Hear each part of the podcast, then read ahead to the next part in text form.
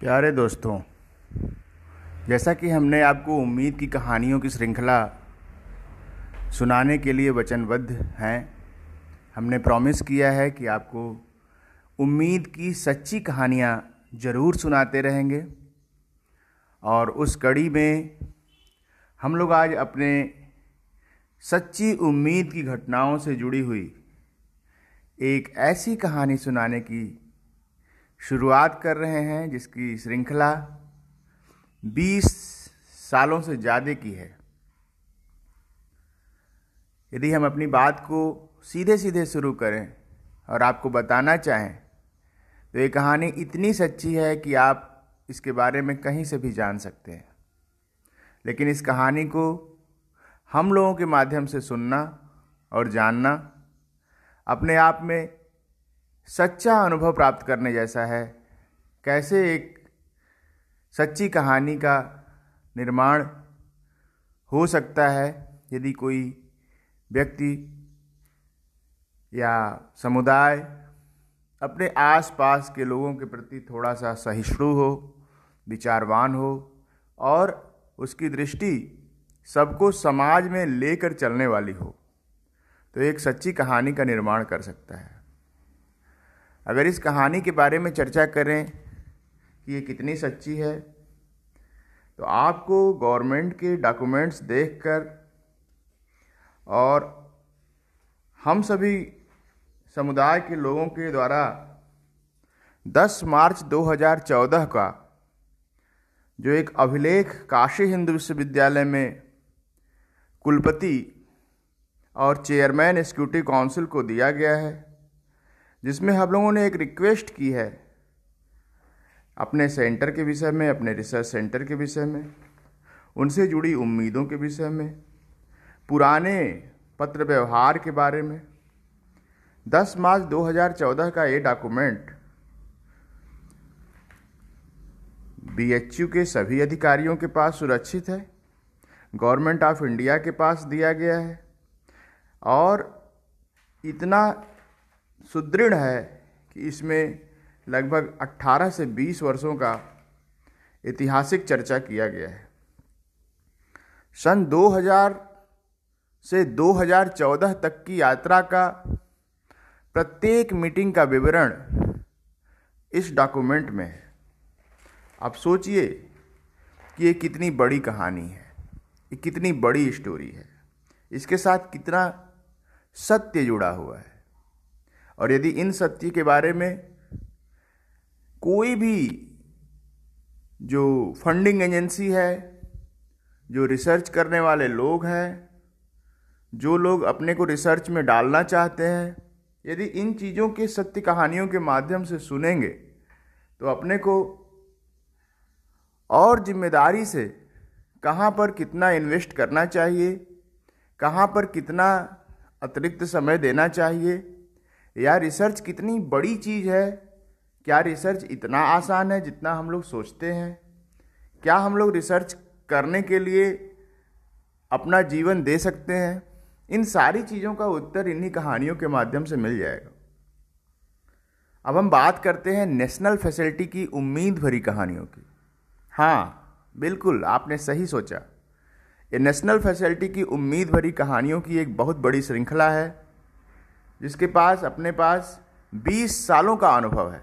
20 सालों के रिसर्च के डॉक्यूमेंट और 20 सालों में हुई यात्रा इस नेशनल फैसिलिटी की आपको यहाँ सुनाई पड़ेगी। आप उससे बहुत कुछ सीख सकते हैं। जन सामान्य की आकांक्षाओं और अपेक्षाओं पर हमारे भारत सरकार ने कितने करोड़ों अरबों रुपए खर्च किए हैं, लेकिन उसकी फलाफल अनुभूति समुदाय को मिल पाई या नहीं मिल पाई, इन चीज़ों का विश्लेषण आप कर सकते हैं। आप जब हमसे पूछेंगे कि साहब, ये कहानी कब से शुरू होती है तो मैं आपको यही कहूँगा कि आपको 16 जुलाई 2000 सत्य है 16 जुलाई 2000 की वह मीटिंग का ध्यान रखना चाहिए जब कुलपति ने हमारे union minister of tribal affairs government of India को अपने निश्चित एक आधार पर ट्राइबल मेडिसिन के विषय में एक रिसर्च सेंटर स्थापित करने के लिए काशी हिंदू विश्वविद्यालय की भूमि को और यहाँ के रिसोर्सेज को इस्तेमाल करने के लिए अपना कमिटमेंट ट्राइबल मिनिस्ट्री के पास जमा करने के लिए भेजा था।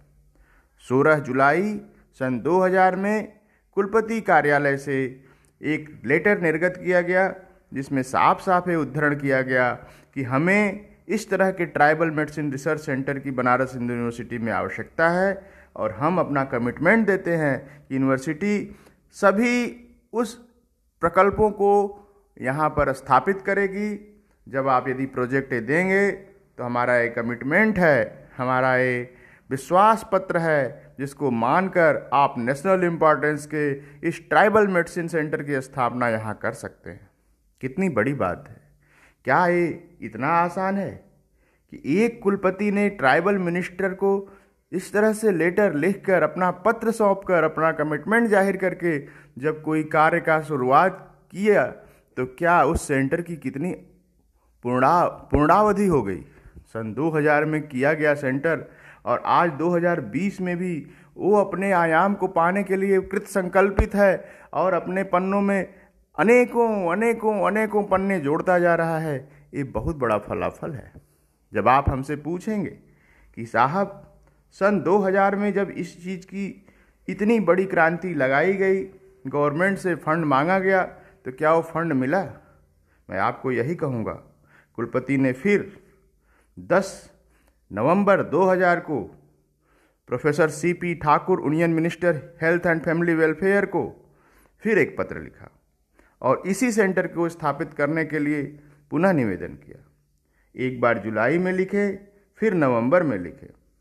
और सन 2000 में इन दो लेटरों का ज़िक्र इतना बड़ा है कि कुलपति का जो इंटरेस्ट था, जो हमारे विश्वविद्यालय के मुखिया का जो इंटरेस्ट था, वो कमिटमेंट था, इस यूनिवर्सिटी में ट्राइबल मेडिसिन सेंटर स्थापित करने के लिए वो कितना बड़ा था कितने दृढ़ थे।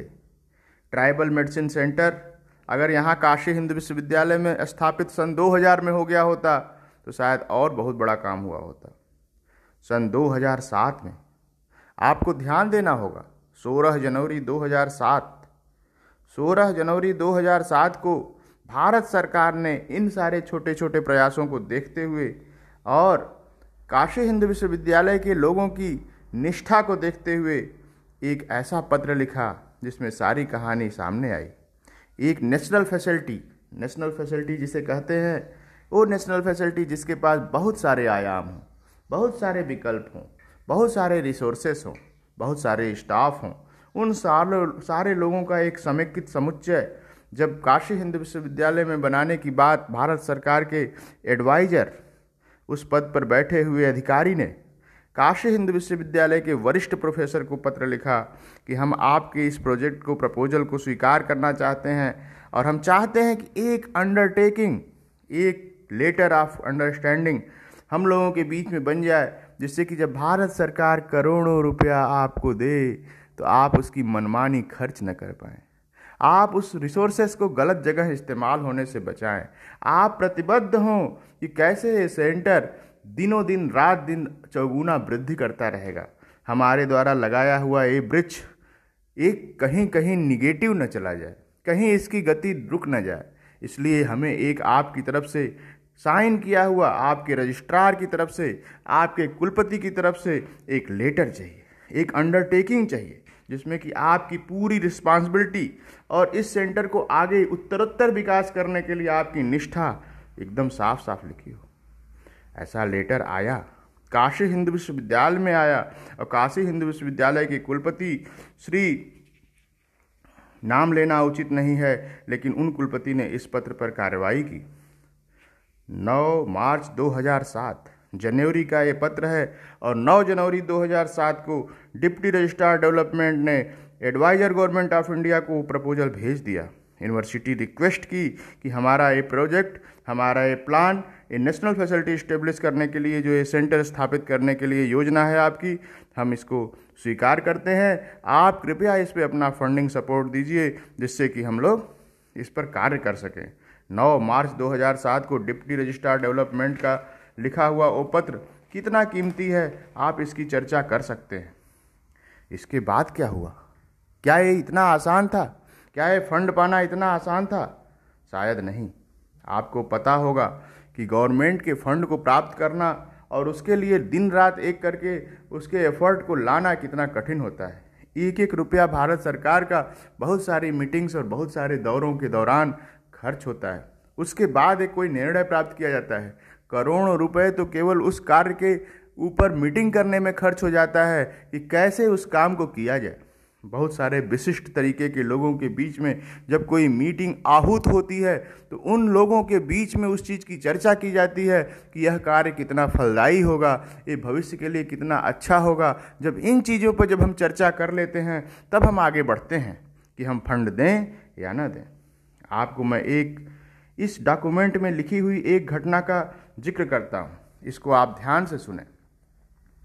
12 मार्च 2007 12 मार्च 2007 के डॉक्यूमेंट में ये लिखा हुआ है, meeting of seventeenth expert committee DPRP drug pharma research programme. Evaluated the proposal for establishment of facilities for tribal project of central India Banaras Hindu University Varanasi. Committee took the note of natural products. Considering the strength and strategies situation of university at as it is resided in tribal areas surrounded by tribal areas the committee was convinced for the establishment of such facility in the tribal area of central india.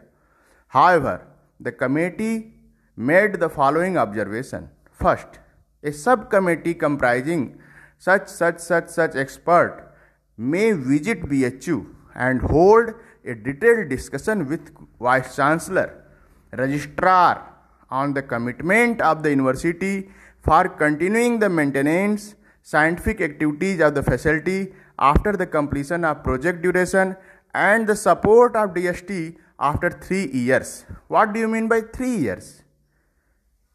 Why it is 3 years? Because there is no funding support, unlimited time. There is some boundary. Government यदि कोई पैसा देती है तो कुछ समय के लिए देती है। वो कहती है कि यदि हम इस रिसोर्स को इतने समय के बाद हम आपको और आगे देते रहेंगे तो उसके लिए आपको और अधिक परिश्रम करना होगा। हमारी ग्रांट में तीन साल का ये फंड है। इसके बाद इस रिसोर्सेज को चलाने की ज़िम्मेदारी पूरी तरह से आपकी है।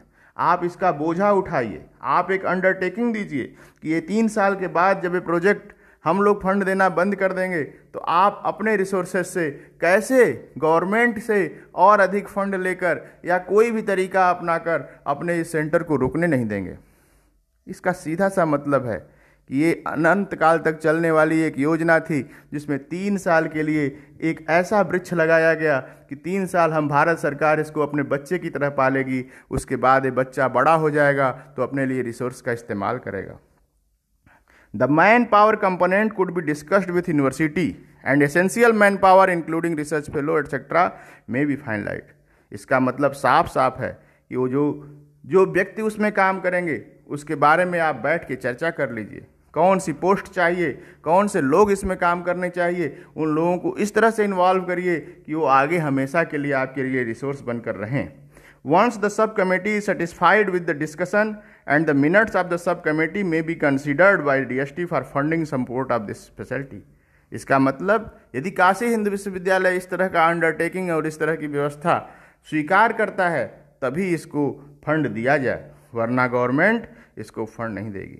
12 मार्च 2007 का ये अभिलेख 16 मार्च 2007 को भारत सरकार के गवर्नमेंट ऑफ़ इंडिया डीएसटी के सेक्रेटरी द्वारा अप्रूव किया गया है। पेज नंबर 126 से लेकर 131 तक तथा 134 से 136 तक सरकारी दस्तावेजों में इसकी कहानी इसी तरह लिखी हुई है, जैसे आप मेरी बातों को सुन रहे हैं। पंद्रह मिनट से ज़्यादा खर्च हो चुके हैं। हम आपको कितनी कहानी सुनाएँ? ये कहानी इतनी लंबी है कि आप पूरी ज़िंदगी अगर इसको सुने तो शायद पूरी ना हो। क्योंकि इसके दोनों पहलू साथ साथ चलते हैं। कुछ अच्छी बातों पर चर्चा होती है, कुछ आशाओं पर चर्चा होती है, कुछ उम्मीदों पर चर्चा होती है, और उम्मीदों के बाद जो निराशा होती है, उसकी चर्चा यहाँ नहीं होती है। उम्मीदों के बाद जो निराशा होती हो तो सत्य है। लेकिन उसके बाद भी हम कैसे उम्मीद कायम करते हैं, उसकी चर्चा यहाँ होती है। इन चार पत्रों के माध्यम से आप देखेंगे काशी हिंदू विश्वविद्यालय के लोगों के बीच कितना उत्साह रहा होगा? लोग कैसा सोचे होंगे? अखबारों में उस समय कैसी चर्चा रही होगी? लोग कितनी बड़ी कल्पना लेकर भारत सरकार के पास गए और भारत सरकार ने उसको मान लिया?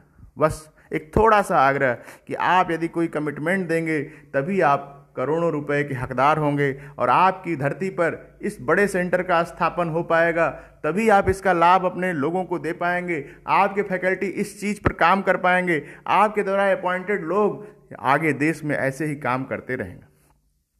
गवर्नमेंट के फंड की इतनी बड़ी इस्तेमाल करने की क्षमता तभी आपको मिल सकती है जब आप इस तरह का कमिटमेंट दें। हमारे लोगों ने सन 2000 में मार्च में ही कुलपति को इस बारे में कमिटमेंट के विषय में रिक्वेस्ट किया। भारत सरकार के अधिकारी डीएसटी के अधिकारी, मार्च में ही इस रिकमेंडेशंस के साथ कुलपति को लिखे कि आप कृपया इन चीज़ों पर अपने विचार स्पष्ट करिए और एक सब कमेटी का आयोजन करिए। अप्रैल में ही कुलपति ने हमारे नेशनल फैसिलिटी के स्टडी डायरेक्टर को इस तरह का एक अग्रीमेंट अरेंजमेंट मीटिंग करने का कर दिया कि आप इसकी मीटिंग करिए। हम आपको कमिटमेंट देते हैं। बीएचयू हर इस्तेमाल करने के लिए तैयार है, लेकिन इसमें कुछ अच्छा वैलिड वर्क हो तब। मार्च, अप्रैल में ही एक मीटिंग कुलपति और यहाँ के फैकल्टी के बीच में बहुत बड़ी मीटिंग आयोजित की गई, जिसमें ये बात पाया गया कि इस फंड को लाना है और इस फंड को लाने के लिए जितने भी रिसोर्सेस हमारे पास हैं as a faculty as a project universe जितने भी रिसोर्सेस पहले के हैं, उन सब का उपयोग इस नेशनल फैसिलिटी की स्थापना में किया जाएगा। 17 अप्रैल 2010 को ये लेटर में इन बातों का लिखा हुआ है। 30 अप्रैल को ये चिट्ठी निर्गत की गई है कि 30 अप्रैल की मीटिंग में इस तरह का कुलपति ने ऐसा निर्णय लिया था। ये आप सरकारी डॉक्यूमेंट है। आप इन उम्मीदों की कहानियों को हल्के में न लें। आप किसी भी स्तर पर जाके भारत सरकार के कागजों के पन्नों को जब आप पलटेंगे, काशी हिंदू विश्वविद्यालय के डॉक्यूमेंट्स को आप पलटेंगे तो एक एक चीज़ पाएँगे। क्योंकि यहाँ पर इस पुस्तक में जो बात लिखी हुई है, वो दिन प्रतिदिन का हिसाब लिखा हुआ है। एक मई 2007 को कुलपति ने गवर्नमेंट ऑफ़ इंडिया को एक पत्र लिखा। एक तरह का कंसेंट उन्होंने दिया। एक मई को ही डीएसटी के लोगों को उन्होंने बुलाने के लिए, एक सब कमेटी बुलाने के लिए, इस प्रोजेक्ट पर डिस्कस करने के लिए, इस नेशनल फैसिलिटी की स्थापना करने के लिए अपना कंसेंट दे दिया।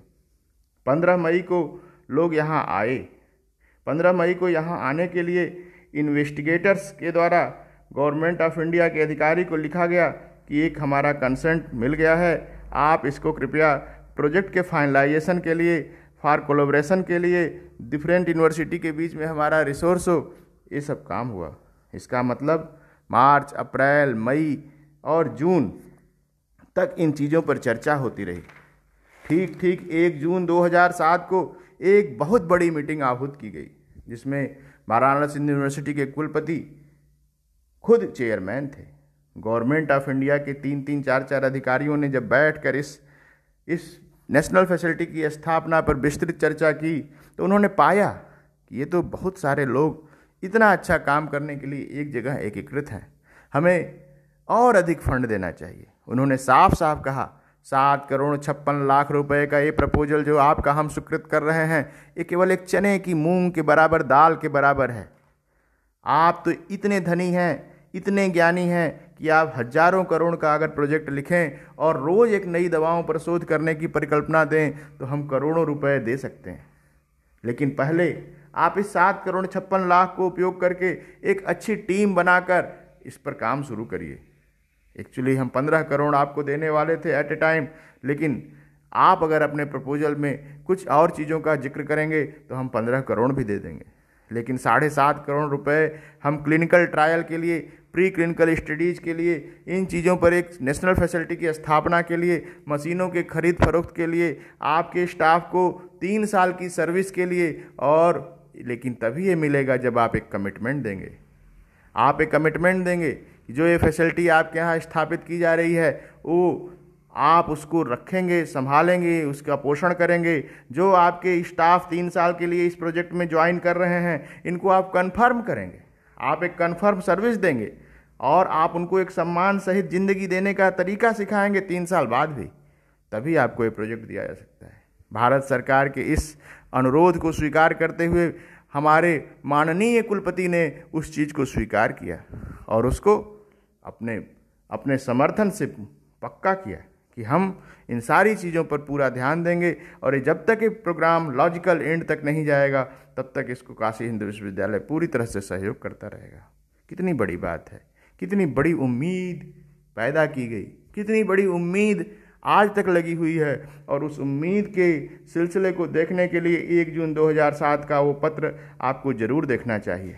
डीएसटी के रिकॉर्ड में भी, भारत सरकार के रिकॉर्ड में ही दो सौ बयासी से दो सौ पचासी पृष्ठ पर आप इस फ़ाइल में जाकर देख सकते हैं। इन पत्र का कितना विस्तृत विवरण दिया गया है?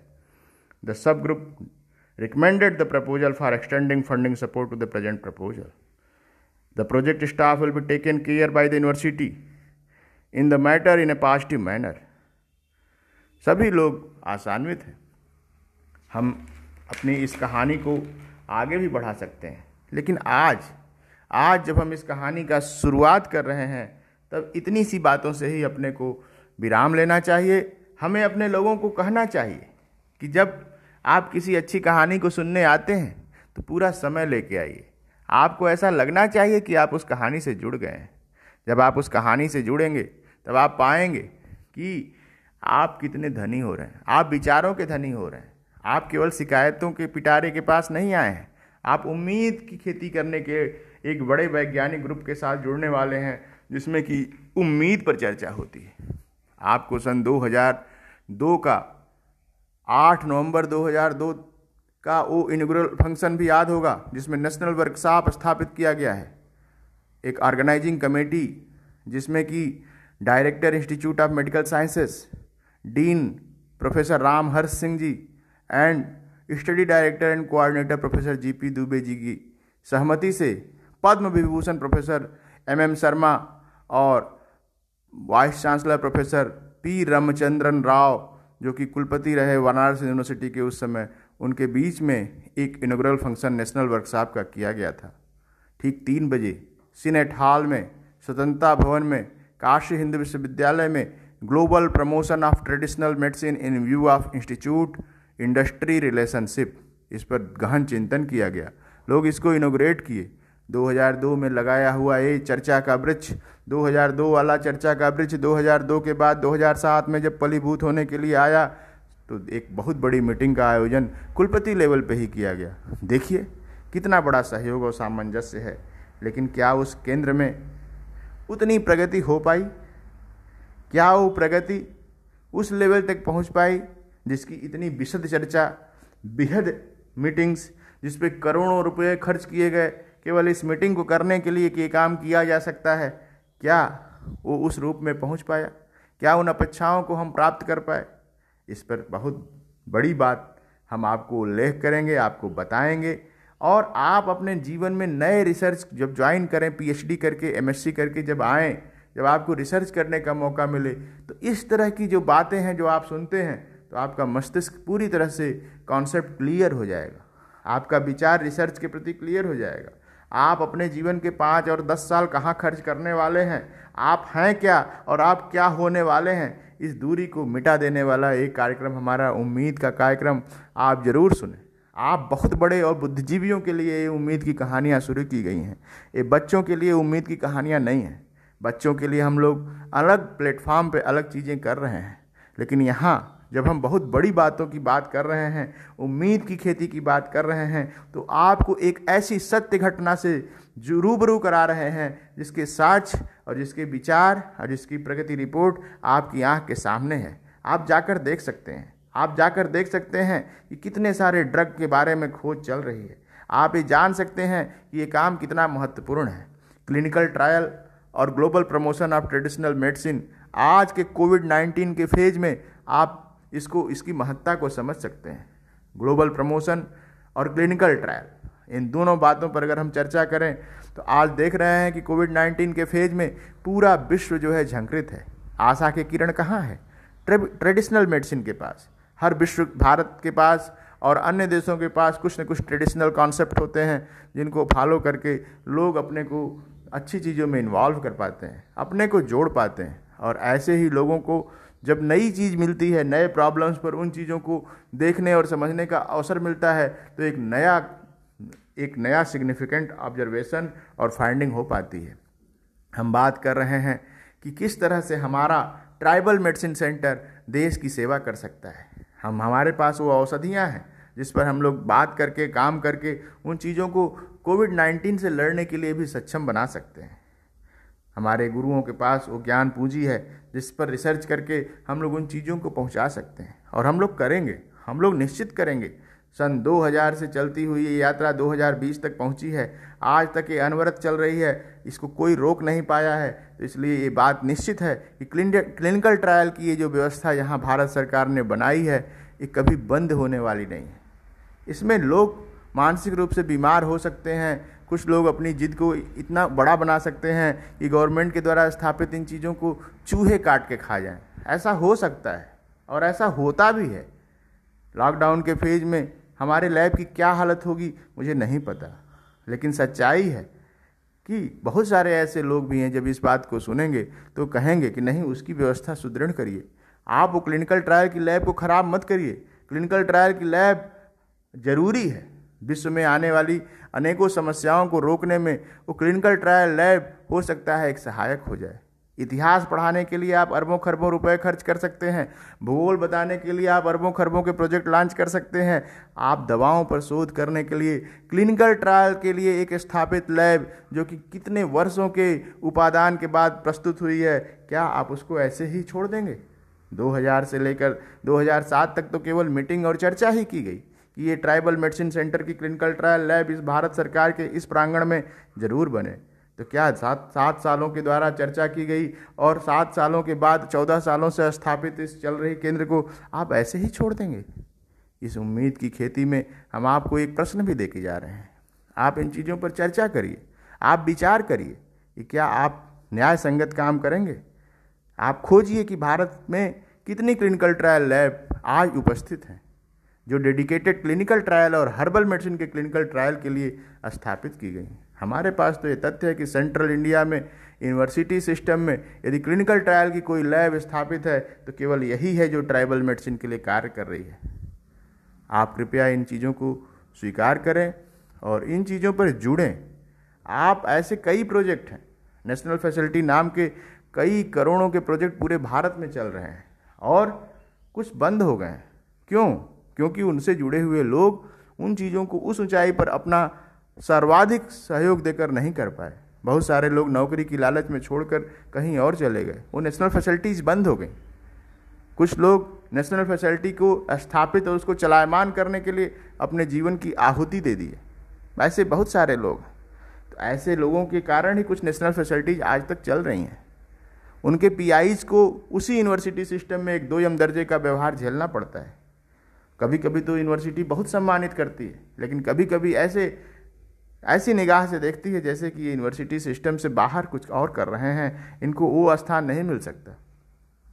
तो नेशनल फैसिलिटी को और नेशनल फैसिलिटी की महत्ता को समझने के लिए क्लिनिकल ट्रायल की महत्ता को समझने के लिए आपको कोविड नाइन्टीन की समस्याओं से जूझना होगा, जूझ रहे लोगों के बीच में जाना होगा कि उपाय क्या है? कोई एक ड्रग आ जाए, कोई एक वैक्सीन आ जाए, कोई एक फार्मूलेशन आ जाए जिसको लेकर हमारा देश कुछ कदम आगे बढ़ सके, कुछ रोकथाम कर सके।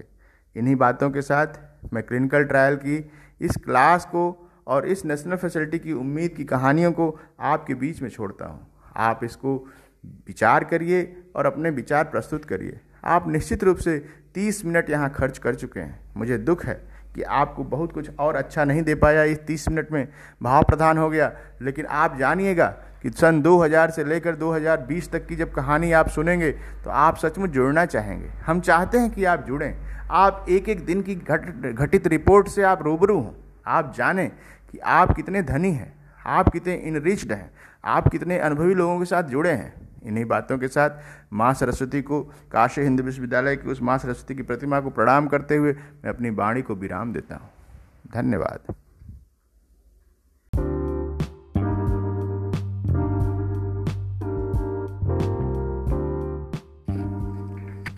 प्यारे दोस्तों, जैसा कि हमने आपको उम्मीद की कहानियों की श्रृंखला सुनाने के लिए वचनबद्ध हैं, हमने प्रॉमिस किया है कि आपको उम्मीद की सच्ची कहानियाँ ज़रूर सुनाते रहेंगे।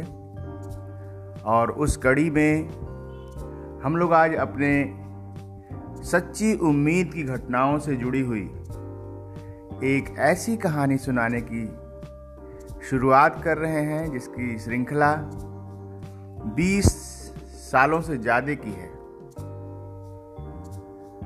यदि हम अपनी बात को सीधे सीधे शुरू करें और आपको बताना चाहें तो ये कहानी इतनी सच्ची है कि आप इसके बारे में कहीं से भी जान सकते हैं। लेकिन इस कहानी को हम लोगों के माध्यम से सुनना और जानना अपने आप में सच्चा अनुभव प्राप्त करने जैसा है। कैसे एक सच्ची कहानी का निर्माण हो सकता है यदि कोई व्यक्ति या समुदाय अपने आसपास के लोगों के प्रति थोड़ा सा सहिष्णु हो, विचारवान हो और उसकी दृष्टि सबको समाज में लेकर चलने वाली हो तो एक सच्ची कहानी का निर्माण कर सकता है। अगर इस कहानी के बारे में चर्चा करें कि ये कितनी सच्ची है तो आपको गवर्नमेंट के डॉक्यूमेंट्स देखकर और हम सभी समुदाय के लोगों के द्वारा 10 मार्च 2014 का जो एक अभिलेख काशी हिंदू विश्वविद्यालय में कुलपति और चेयरमैन एक्सिक्यूटिव काउंसिल को दिया गया है। जिसमें हम लोगों ने एक रिक्वेस्ट की है। अपने सेंटर के विषय में, अपने रिसर्च सेंटर के विषय में, उनसे जुड़ी उम्मीदों के विषय में, पुराने पत्र व्यवहार के बारे में। 10 मार्च 2014 का ये डॉक्यूमेंट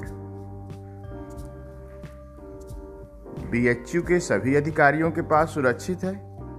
गवर्नमेंट ऑफ़ इंडिया के पास दिया गया है।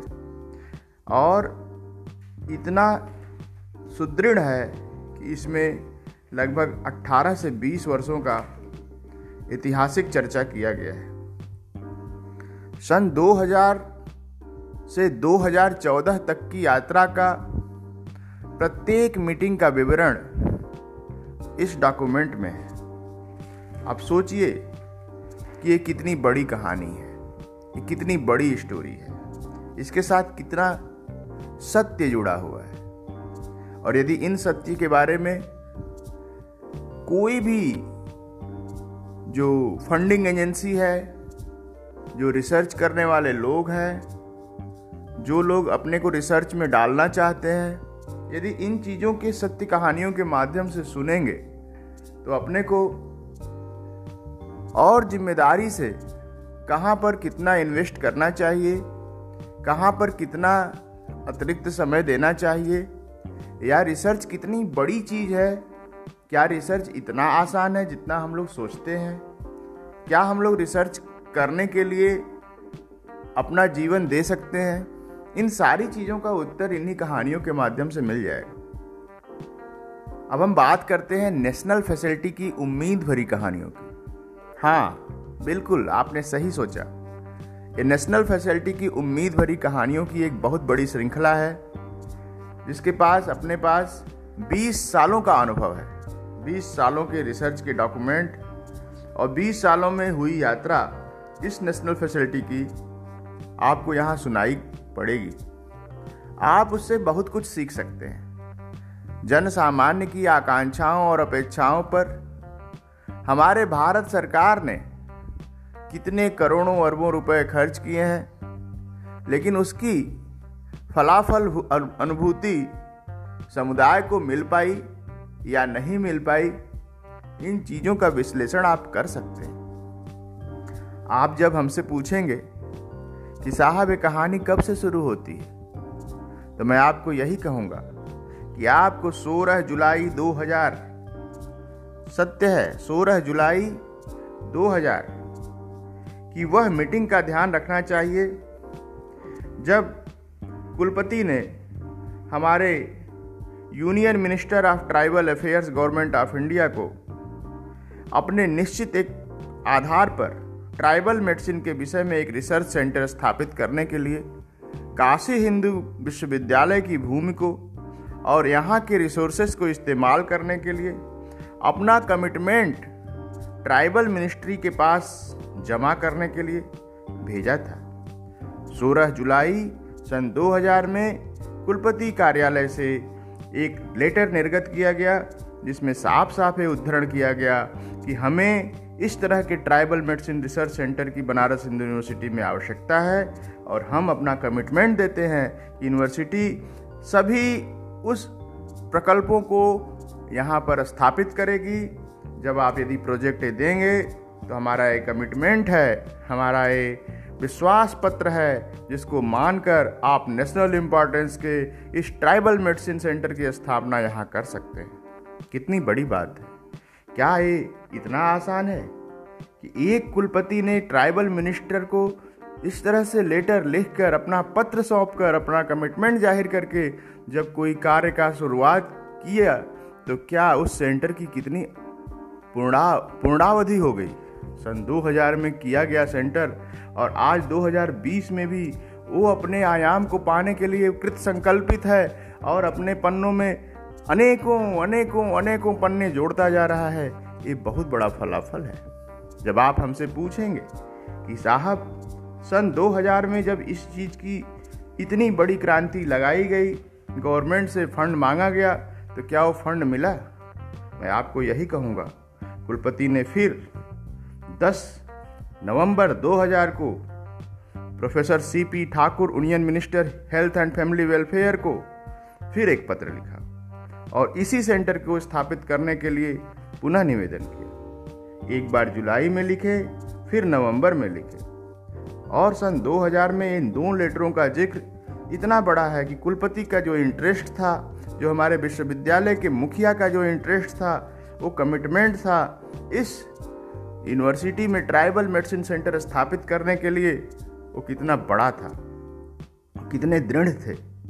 ट्राइबल मेडिसिन सेंटर अगर यहाँ काशी हिंदू विश्वविद्यालय में स्थापित सन 2000 में हो गया होता तो शायद और बहुत बड़ा काम हुआ होता। सन 2007 में आपको ध्यान देना होगा 16 जनवरी 2007 16 जनवरी 2007 को भारत सरकार ने इन सारे छोटे छोटे प्रयासों को देखते हुए और काशी हिंदू विश्वविद्यालय के लोगों की निष्ठा को देखते हुए एक ऐसा पत्र लिखा, जिसमें सारी कहानी सामने आई। एक नेशनल फैसिलिटी नेशनल फैसिलिटी जिसे कहते हैं, वो नेशनल फैसिलिटी जिसके पास बहुत सारे आयाम हों, बहुत सारे विकल्प हों, बहुत सारे रिसोर्सेस हों, बहुत सारे स्टाफ हों, उन सारे सारे लोगों का एक समेकित समुच्चय जब काशी हिंदू विश्वविद्यालय में बनाने की बात भारत सरकार के एडवाइजर उस पद पर बैठे हुए अधिकारी ने काशी हिंदू विश्वविद्यालय के वरिष्ठ प्रोफेसर को पत्र लिखा कि हम आपके इस प्रोजेक्ट को, प्रपोजल को स्वीकार करना चाहते हैं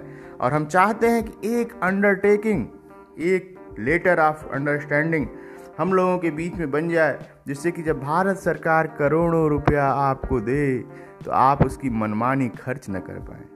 आप उस रिसोर्सेस को गलत जगह इस्तेमाल होने से बचाएँ।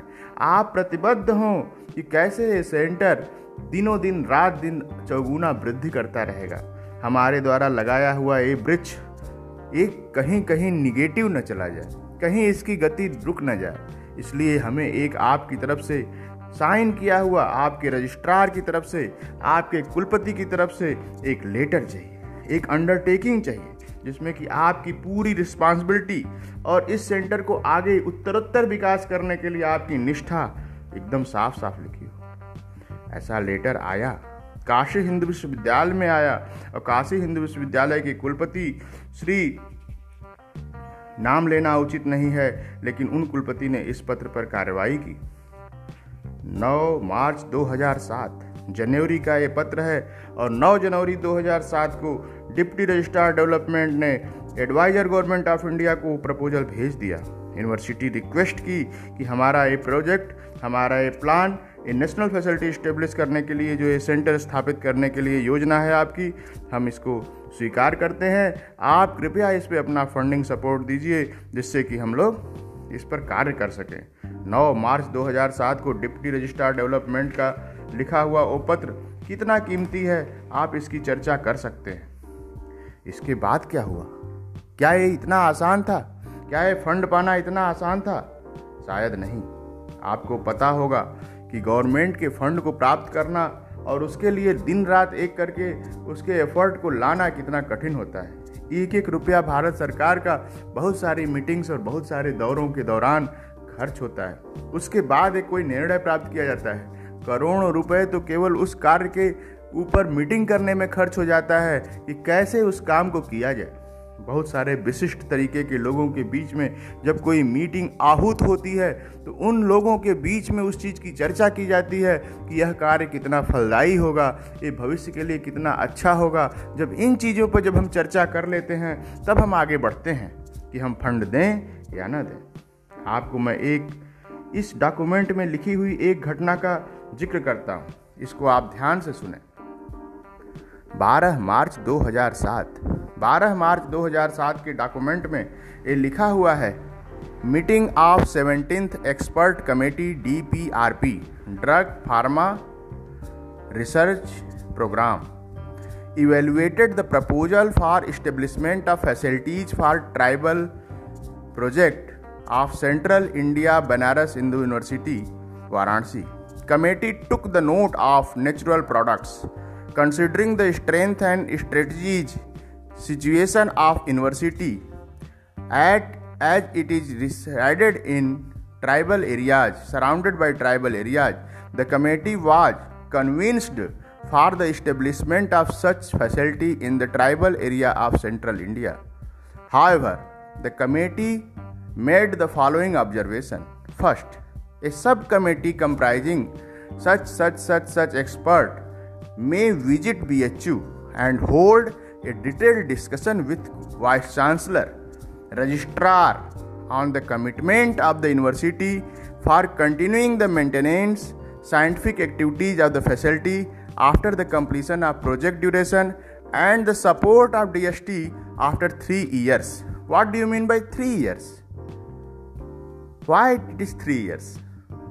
Because there is no funding support, unlimited time.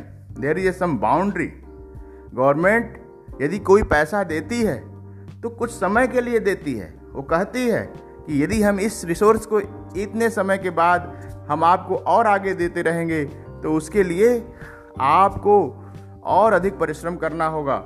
हमारे ग्रांट में तीन साल का ये फंड है। इसके बाद इस रिसोर्सेज को चलाने की ज़िम्मेदारी पूरी तरह से आपकी है। आप इसका बोझा उठाइए। आप एक अंडरटेकिंग दीजिए कि ये तीन साल के बाद जब ये प्रोजेक्ट हम लोग फंड देना बंद कर देंगे तो आप अपने रिसोर्सेज से कैसे गवर्नमेंट से और अधिक फंड लेकर या कोई भी तरीका अपनाकर अपने इस सेंटर को रुकने नहीं देंगे। इसका सीधा सा मतलब है कि ये अनंत काल तक चलने वाली एक योजना थी, जिसमें तीन साल के लिए एक ऐसा वृक्ष लगाया गया कि तीन साल हम भारत सरकार इसको अपने बच्चे की तरह पालेगी, उसके बाद ये बच्चा बड़ा हो जाएगा तो अपने लिए रिसोर्स का इस्तेमाल करेगा।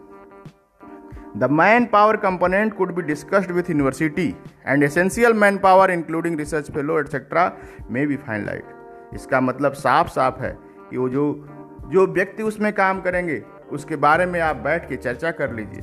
कौन सी पोस्ट चाहिए, कौन से लोग इसमें काम करने चाहिए, उन लोगों को इस तरह से इन्वॉल्व करिए कि वो आगे हमेशा के लिए आपके लिए रिसोर्स बनकर रहें।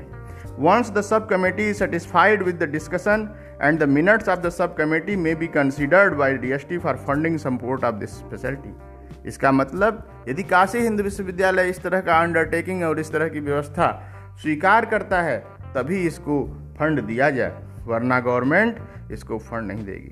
12 मार्च 2007 का ये अभिलेख 16 मार्च 2007 को भारत सरकार के गवर्नमेंट ऑफ़ इंडिया डीएसटी के सेक्रेटरी द्वारा अप्रूव किया गया है। पेज नंबर 126 से लेकर 131 तक तथा 134 से 136 तक सरकारी दस्तावेजों में इसकी कहानी इसी तरह लिखी हुई है, जैसे आप मेरी बातों को सुन रहे हैं। पंद्रह मिनट से ज़्यादा खर्च हो चुके हैं। हम आपको कितनी कहानी सुनाएँ? ये कहानी इतनी लंबी है कि आप पूरी ज़िंदगी अगर इसको सुने तो शायद पूरी ना हो। क्योंकि इसके दोनों पहलू साथ साथ चलते हैं। कुछ अच्छी बातों पर चर्चा होती है, कुछ आशाओं पर चर्चा होती है, कुछ उम्मीदों पर चर्चा होती है, और उम्मीदों के बाद जो निराशा होती है, उसकी चर्चा यहाँ नहीं होती है। उम्मीदों के बाद जो निराशा होती हो तो सत्य है। लेकिन उसके बाद भी हम कैसे उम्मीद कायम करते हैं, उसकी चर्चा यहाँ होती है। इन चार पत्रों के माध्यम से आप देखेंगे काशी हिंदू विश्वविद्यालय के लोगों के बीच कितना उत्साह रहा हो? लोग कैसा सोचे होंगे? अखबारों में उस समय कैसी चर्चा रही हो? लोग कितनी बड़ी कल्पना लेकर भारत सरकार के पास गए और भारत सरकार ने उसको मान लिया? बस एक थोड़ा सा आग्रह कि आप यदि कोई कमिटमेंट देंगे, तभी आप करोड़ों रुपए के हकदार होंगे और आपकी धरती पर इस बड़े सेंटर का स्थापन हो पाएगा, तभी आप इसका लाभ अपने लोगों को दे पाएँगे। आपके फैकल्टी इस चीज़ पर काम कर पाएँगे। आपके द्वारा अपॉइंटेड लोग आगे देश में ऐसे ही काम करते रहेंगे। गवर्नमेंट के फंड की इतनी बड़ी इस्तेमाल करने की क्षमता तभी आपको मिल सकती है जब आप इस तरह का कमिटमेंट दें। हमारे लोगों ने सन 2000 में, मार्च में ही कुलपति को इस बारे में कमिटमेंट के विषय में रिक्वेस्ट किया। भारत सरकार के अधिकारी डीएसटी के अधिकारी, मार्च में ही इस रिकमेंडेशंस के साथ कुलपति को लिखे कि आप कृपया इन चीज़ों पर अपने विचार स्पष्ट करिए और एक सब कमेटी का आयोजन करिए। अप्रैल में ही कुलपति ने हमारे नेशनल फैसिलिटी के स्टडी डायरेक्टर को इस तरह का एक अग्रीमेंट अरेंजमेंट मीटिंग करने का कर दिया कि आप इसकी मीटिंग करिए। हम आपको कमिटमेंट देते हैं। बीएचयू हर इस्तेमाल करने के लिए तैयार है, लेकिन इसमें कुछ अच्छा वैलिड वर्क हो तब। मार्च, अप्रैल में ही एक मीटिंग कुलपति और यहाँ के फैकल्टी के बीच में बहुत बड़ी मीटिंग आयोजित की गई, जिसमें ये बात पाया गया कि इस फंड को लाना है और इस फंड को लाने के लिए जितने भी रिसोर्सेस हमारे पास हैं as a faculty as a project universe जितने भी रिसोर्सेस पहले के हैं, उन सब का उपयोग इस नेशनल फैसिलिटी की स्थापना में किया जाएगा। 17 अप्रैल 2010 को ये लेटर में इन बातों का लिखा हुआ है। 30 अप्रैल को ये चिट्ठी निर्गत की गई है कि 30 अप्रैल की मीटिंग में इस तरह का कुलपति ने ऐसा निर्णय लिया था। ये आप सरकारी डॉक्यूमेंट आप इन उम्मीदों की कहानियों को हल्के में न लें। आप किसी भी स्तर पर जाके भारत सरकार के कागजों के पन्नों को जब आप पलटेंगे, काशी हिंदू विश्वविद्यालय के डॉक्यूमेंट्स को आप पलटेंगे तो एक एक चीज़ पाएँगे। क्योंकि यहाँ पर इस पुस्तक में जो बात लिखी हुई है, वो दिन प्रतिदिन का हिसाब लिखा हुआ है। एक मई 2007 को कुलपति ने गवर्नमेंट ऑफ़ इंडिया को एक पत्र लिखा। एक तरह का कंसेंट उन्होंने दिया। एक मई को ही डीएसटी के लोगों को उन्होंने बुलाने के लिए, एक सब कमेटी बुलाने के लिए, इस प्रोजेक्ट पर डिस्कस करने के लिए, इस नेशनल फैसिलिटी की स्थापना करने के लिए अपना कंसेंट दे दिया। पंद्रह मई को लोग यहाँ आए। पंद्रह मई को यहाँ आने के लिए इन्वेस्टिगेटर्स के द्वारा गवर्नमेंट ऑफ़ इंडिया के अधिकारी को लिखा गया कि एक हमारा कंसेंट मिल गया है। आप इसको कृपया प्रोजेक्ट के फाइनलाइजेशन के लिए फॉर कोलोब्रेशन के लिए डिफरेंट यूनिवर्सिटी के बीच में हमारा रिसोर्स हो, ये सब काम हुआ। इसका मतलब मार्च, अप्रैल, मई और जून तक इन चीज़ों पर चर्चा होती रही। ठीक ठीक एक जून 2007 को एक बहुत बड़ी मीटिंग आहूत की गई, जिसमें वाराणसी यूनिवर्सिटी के कुलपति खुद चेयरमैन थे। गवर्नमेंट ऑफ़ इंडिया के तीन तीन चार चार अधिकारियों ने जब बैठकर इस इस नेशनल फैसिलिटी की स्थापना पर विस्तृत चर्चा की तो उन्होंने पाया, ये तो बहुत सारे लोग इतना अच्छा काम करने के लिए एक जगह एकीकृत हैं। हमें और अधिक फंड देना चाहिए। उन्होंने साफ़ साफ़ कहा, सात करोड़ छप्पन लाख रुपए का ये प्रपोजल जो आपका हम स्वीकृत कर रहे हैं, ये केवल एक चने की मूंग के बराबर, दाल के बराबर है। आप तो इतने धनी हैं, इतने ज्ञानी हैं कि आप हज़ारों करोड़ का अगर प्रोजेक्ट लिखें और रोज़ एक नई दवाओं पर शोध करने की परिकल्पना दें तो हम करोड़ों रुपए दे सकते हैं। लेकिन पहले आप इस सात करोड़ छप्पन लाख को उपयोग करके एक अच्छी टीम बनाकर इस पर काम शुरू करिए। एक्चुअली हम पंद्रह करोड़ आपको देने वाले थे एट ए टाइम लेकिन आप अगर अपने प्रपोजल में कुछ और चीज़ों का ज़िक्र करेंगे तो हम पंद्रह करोड़ भी दे देंगे। लेकिन साढ़े सात करोड़ रुपए हम क्लिनिकल ट्रायल के लिए प्री क्लिनिकल स्टडीज़ के लिए, इन चीज़ों पर एक नेशनल फैसिलिटी की स्थापना के लिए, मशीनों के खरीद फरोख्त के लिए, आपके स्टाफ को तीन साल की सर्विस के लिए, और लेकिन तभी ये मिलेगा जब आप एक कमिटमेंट देंगे। आप एक कमिटमेंट देंगे, जो ये फैसिलिटी आपके यहाँ स्थापित की जा रही है, वो आप उसको रखेंगे, संभालेंगे, उसका पोषण करेंगे। जो आपके स्टाफ तीन साल के लिए इस प्रोजेक्ट में ज्वाइन कर रहे हैं, इनको आप कन्फर्म करेंगे। आप एक कन्फर्म सर्विस देंगे। और आप उनको एक सम्मान सहित ज़िंदगी देने का तरीका सिखाएँगे तीन साल बाद भी, तभी आपको ये प्रोजेक्ट दिया जा सकता है। भारत सरकार के इस अनुरोध को स्वीकार करते हुए हमारे माननीय कुलपति ने उस चीज़ को स्वीकार किया और उसको अपने अपने समर्थन से पक्का किया कि हम इन सारी चीज़ों पर पूरा ध्यान देंगे और ये जब तक ये प्रोग्राम लॉजिकल एंड तक नहीं जाएगा, तब तक इसको काशी हिंदू विश्वविद्यालय पूरी तरह से सहयोग करता रहेगा। कितनी बड़ी बात है। कितनी बड़ी उम्मीद पैदा की गई, कितनी बड़ी उम्मीद आज तक लगी हुई है। और उस उम्मीद के सिलसिले को देखने के लिए एक जून 2007 का वो पत्र आपको ज़रूर देखना चाहिए। डीएसटी के रिकॉर्ड में भी, भारत सरकार के रिकॉर्ड में ही दो सौ बयासी से दो सौ पचासी पृष्ठ पर आप इस फ़ाइल में जाकर देख सकते हैं। इन पत्र का तरह विस्तृत विवरण दिया गया है। The sub group recommended the proposal for extending funding support to the present proposal. The project staff will be taken care by the university in the matter in a positive manner. सभी लोग आसान्वित हैं।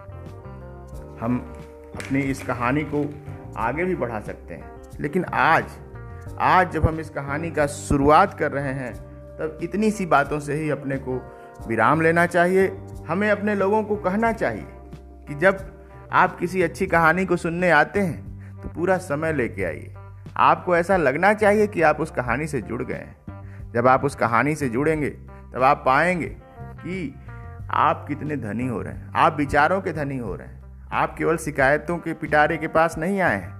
आप उम्मीद की खेती करने के एक बड़े वैज्ञानिक ग्रुप के साथ जुड़ने वाले हैं, जिसमें कि उम्मीद पर चर्चा होती है। आपको सन 2002 का 8 नवंबर 2002 का वो इनग्रल फ़ंक्शन भी याद होगा, जिसमें नेशनल वर्कशॉप स्थापित किया गया है।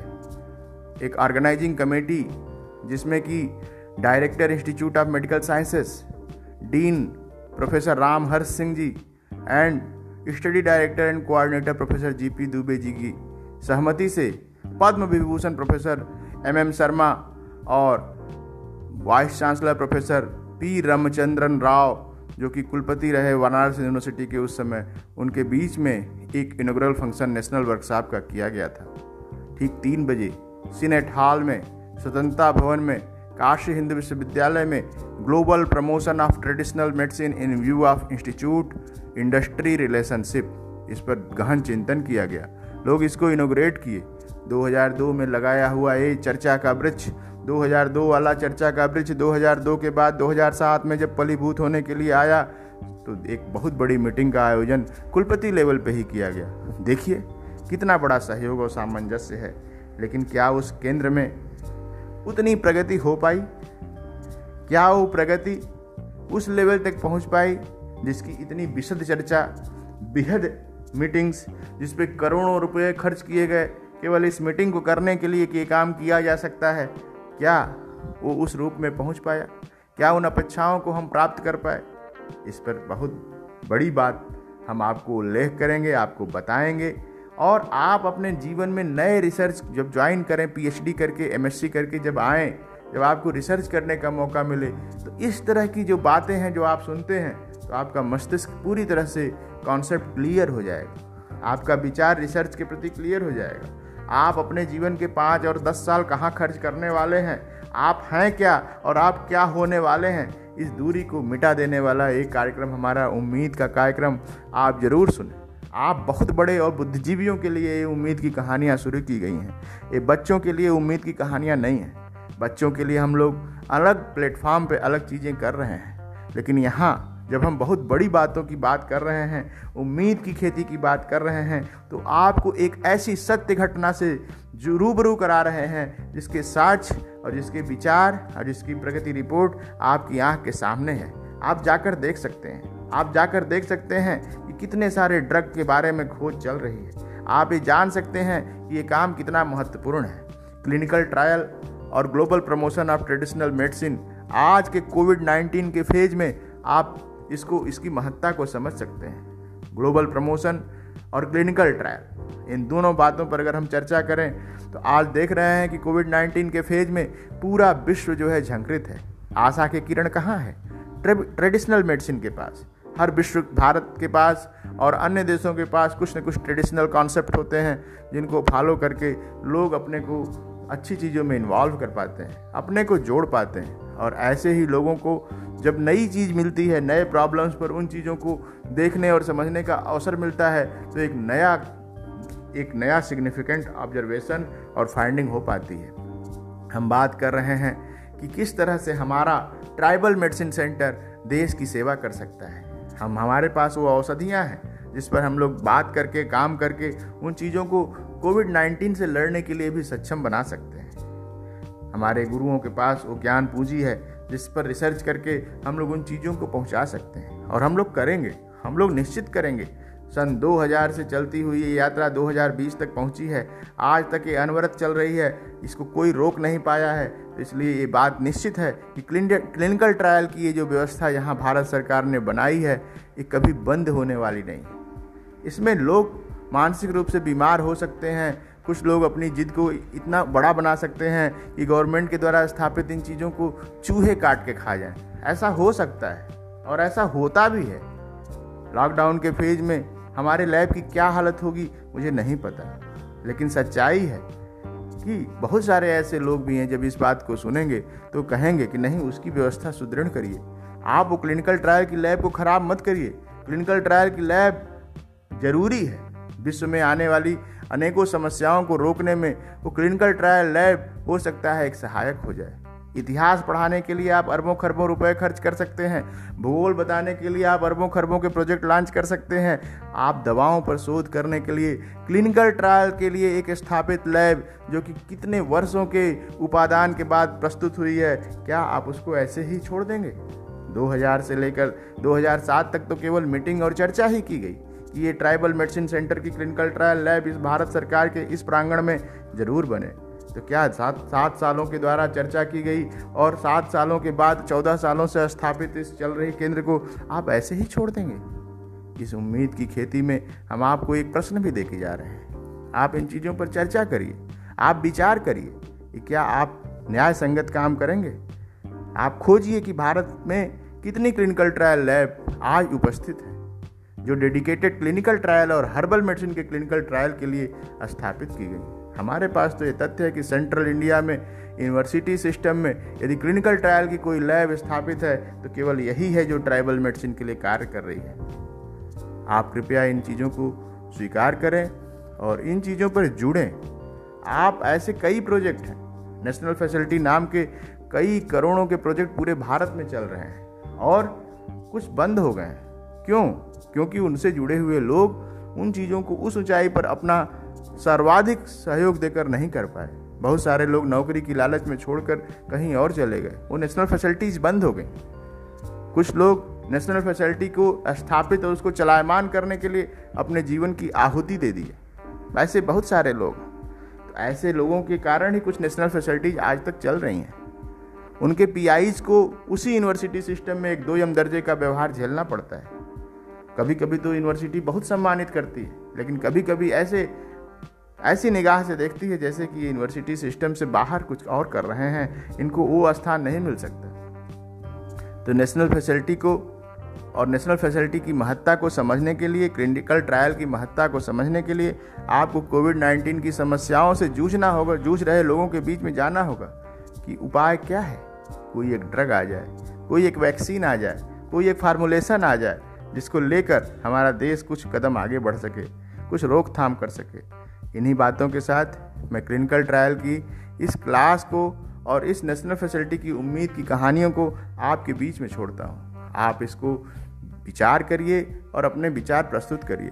आप निश्चित रूप से 30 मिनट यहाँ खर्च कर चुके हैं। मुझे दुख है कि आपको बहुत कुछ और अच्छा नहीं दे पाया। इस 30 मिनट में भाव प्रधान हो गया, लेकिन आप जानिएगा कि सन 2000 से लेकर 2020 तक की जब कहानी आप सुनेंगे तो आप सचमुच जुड़ना चाहेंगे। हम चाहते हैं कि आप जुड़ें। आप एक एक दिन की घट, घटित रिपोर्ट से आप रूबरू हों। आप जानें कि आप कितने धनी हैं, आप कितने इनरिच्ड हैं, आप कितने अनुभवी लोगों के साथ जुड़े हैं। इन्हीं बातों के साथ माँ सरस्वती को काशी हिंदू विश्वविद्यालय की उस माँ सरस्वती की प्रतिमा को प्रणाम करते हुए मैं अपनी वाणी को विराम देता हूँ। धन्यवाद।